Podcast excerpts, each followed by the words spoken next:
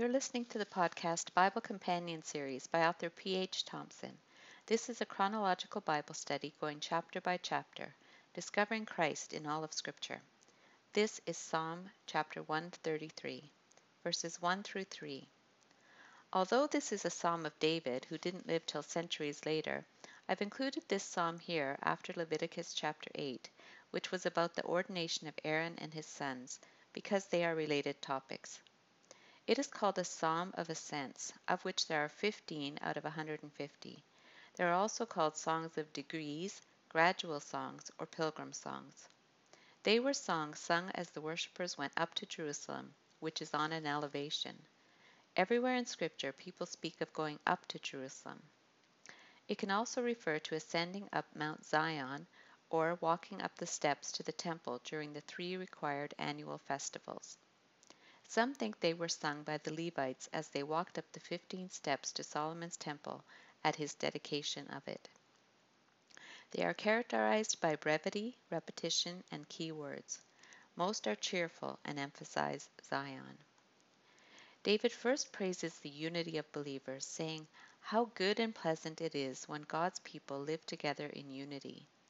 These are not just people whose lineage can be traced to Abraham, Isaac, and Jacob, but all of God's people. While national unity is desirable, it should be undergirded by a foundation of spiritual unity. If you've ever experienced conflict or strife in a church, you appreciate the contrast when there is true unity. He compares it to this event in Leviticus eight, when Moses is consecrating Aaron to prepare him to serve as high priest. He has been washed and dressed, sacrifices have been killed, and he has been anointed with blood. Then Moses pours oil on his head. It was a joyous moment.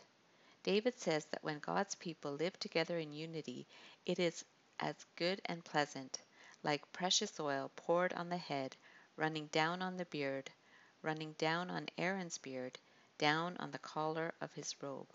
This would picture the priority of spiritual blessing above all else. The next simile he compares to is compares unity to is as if the dew of Hermon were falling on Mount Zion. Dew is always used in relation to refreshment, picturing the early morning dew on vegetation. Mount Hermon was a nine thousand two hundred foot peak in the northern portion of Palestine. It provided water to the Jordan River from the melting snow. It could be used here figuratively to describe the dew being transported to Zion. It pictures a refreshing uh, material blessing as a result of spiritual unity. Nothing is more beautiful to see than unity. And when we consider that we will spend eternity with other believers, we should endeavor to get along with them now as well.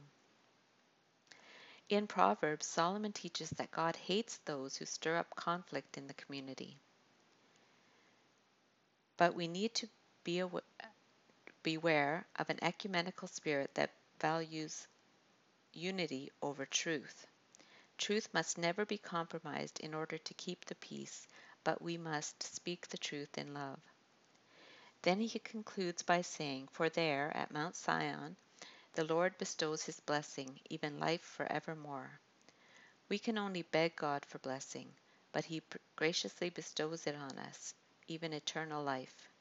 And this would remind the reader of Psalm twenty-one, four to six, which says, "He asked you for life, and you gave it to him, length of days forever and ever. Through the victories you gave, his glory is great. You have bestowed on him splendor and majesty. Surely you have granted him unending blessings and made him glad with the joy of your presence." All those concepts of joy, gladness, blessing, and victory are related to eternal life granted by God. Scarlet threads. So what scarlet threads or hints of Jesus Christ or the gospel do we find in this chapter? Spiritual unity was valued and desired then, and is still valued and desired now. Believers are unified because they are set apart or consecrated as Aaron was. The word church or ecclesia means the called out ones. We have been called out of the world and set apart for spiritual use, which is where we get the word sanctified. Spiritual unity resulted in refreshment and physical blessing, pictured as oil and dew. There are still many blessings that result from unity with fellow believers, including peace and maturity and a faithful witness of the gospel to the watching world. Unity is proof of our union with Christ and makes the gospel appealing to unbelievers. The blessing that results from unity is compared to the oil that anointed Aaron's head and overflowed down his beard.